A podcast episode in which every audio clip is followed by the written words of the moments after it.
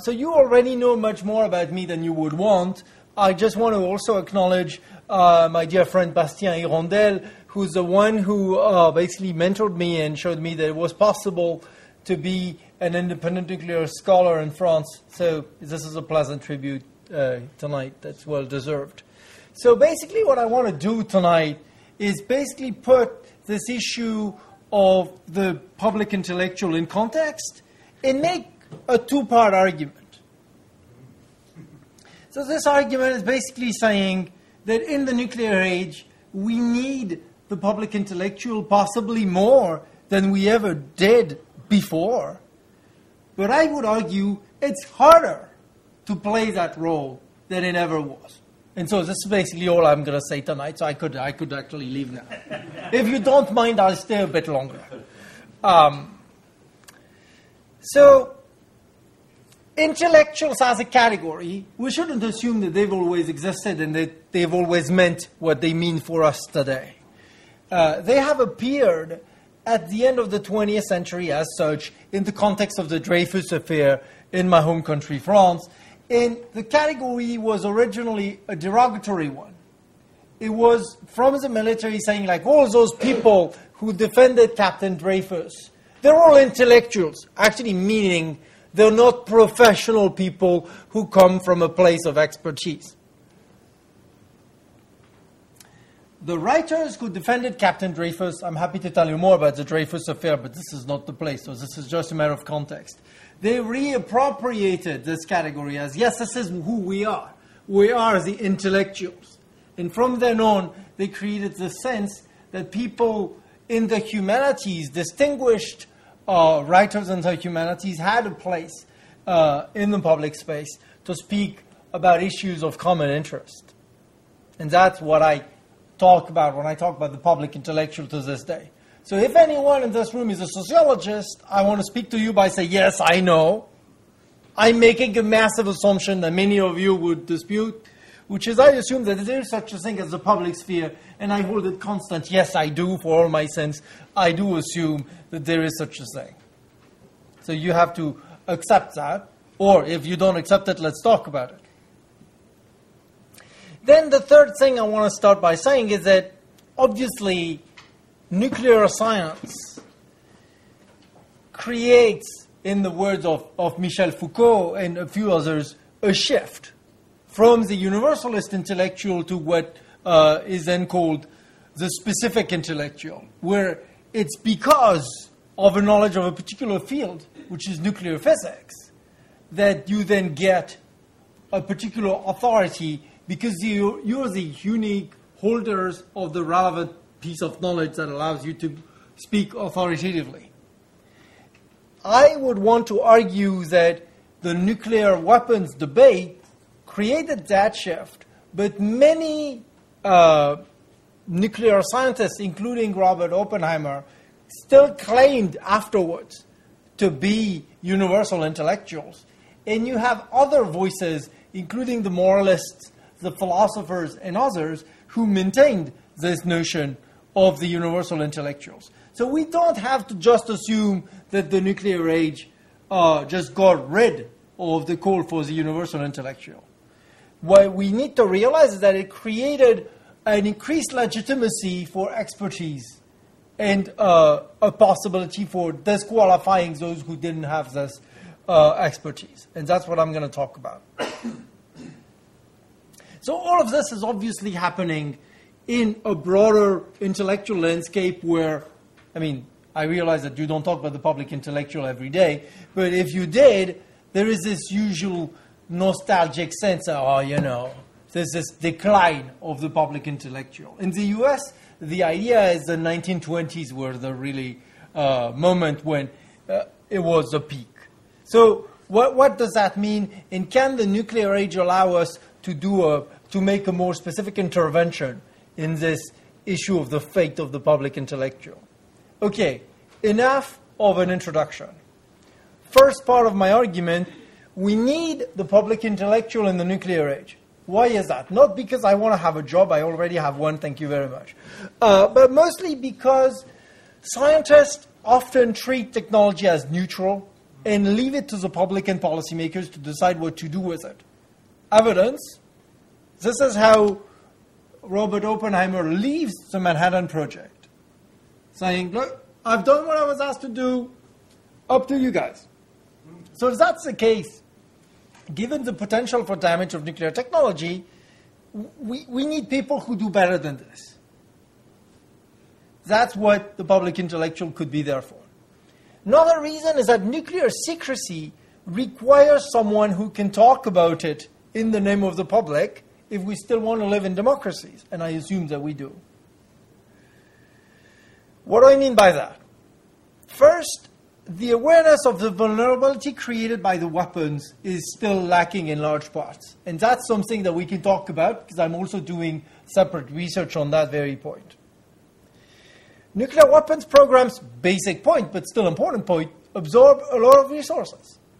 A few evidence, few bits of evidence on, on the cost of US nuclear weapons. So that's a lot of money. So then, because in, just in terms of appropriation of budget lines, we should be able to have an informed debate about where this money goes and what is it good for. Then the problem is there is very little democratic control over the allocation of those resources. I'll, I'll be specific about that. Um, and that's true across the board. The powers of parliaments, and so here I'm going to be old fashioned and I'm going to accept that, democ- uh, that representative democracy is acceptable.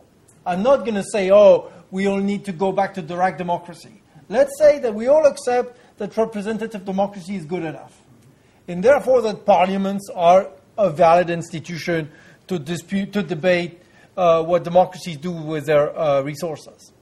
Even if we accept that, it turns out that legislative, budgetary, and debating powers of parliaments are very limited in that respect.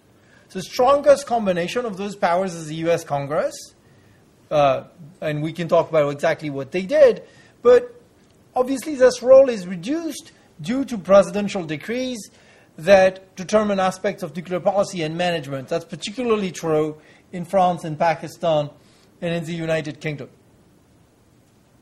British, French, and Indian parliaments can debate and exercise budgetary control. But then the question becomes who briefs the parliamentarians about what's at stake? And in the French case, we can talk about it further. I have some interesting piece of evidence. Uh, in China, Israel, and Pakistan, parliamentarians are simply prohibited from addressing nuclear issues at all. So that's one reason why we really need one institution that could talk about those issues for uh, you know the public interest, and that's what the public intellectual is there to do. Uh, there comes the bad news. Lyndon likes to say that I'm the one who always brings bad news. Uh, so the bad news is if we move to a higher um, level of requirement, and we look, then we end up looking at the Swiss case as the case of direct democracy. So that's a rare case, but that's a paradoxical case where direct accountability leads to the Swiss people basically abdicating its voice. There, ref- there were two referenda in Switzerland, one in 62, one in 63, about a nuclear weapon option. We can talk about the details of the Swiss nuclear weapon program, which actually was not such a thing, but we can talk about what exactly it was. Interestingly, here, in 62, uh, 65% of the voter opposed the initiative to ban nuclear weapons absolutely, and they want to keep, supposedly, the option open. In 63, they simply say, next time, don't ask. and so that's a case that would kind of go against this idea. But the way we can sustain the need for the public intellectual is because basically, I would say, with all due respect, the, the Swiss popular will in 62 and 63 doesn't hold the truth of the need for democracy forever, everywhere. So, in spite of this exception, Another reason is that simply nuclear weapons create pockets of secrecy. Accordingly, we still only know very little about that. we know mostly about the US and the Soviet Union.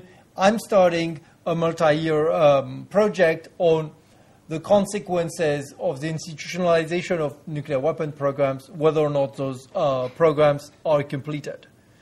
So, this additional secrecy creates an extra need for the public intellectual because, after all, it's a problem of right to know on the side of the citizen and a problem of duty to tell the truth on the side of the democratic state. Uh, and Avner Cohen, who wrote uh, one of the best books on the issue, concludes this way. So those are Avner's words. I'm not going to appropriate them. You can read them. But this is basically a good claim uh, in terms of nuclear secrecy is an additional requirement for the public intellectual. Um, another reason is that nuclear armed states tend to co opt experts who narrow down the scope of possible worlds and possible debates.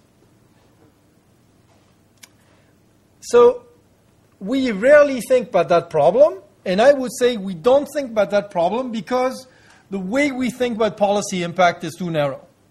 We tend to think about policy impact in terms of impact on policy making elites uniquely, and we tend to think about impact in binary terms. If you turn your idea, eh, sorry, if a policymaker turns your idea into policy, then you had impact. If they don't, then you don't have impact.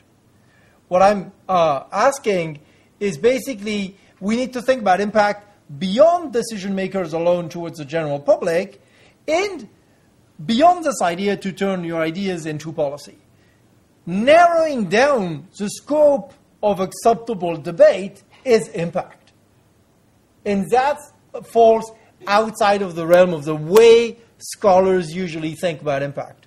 If you have spare time, I would invite you to have a look at my essay on self censorship, uh, which basically makes this particular case. Otherwise, we can just discuss it over a glass of wine afterwards.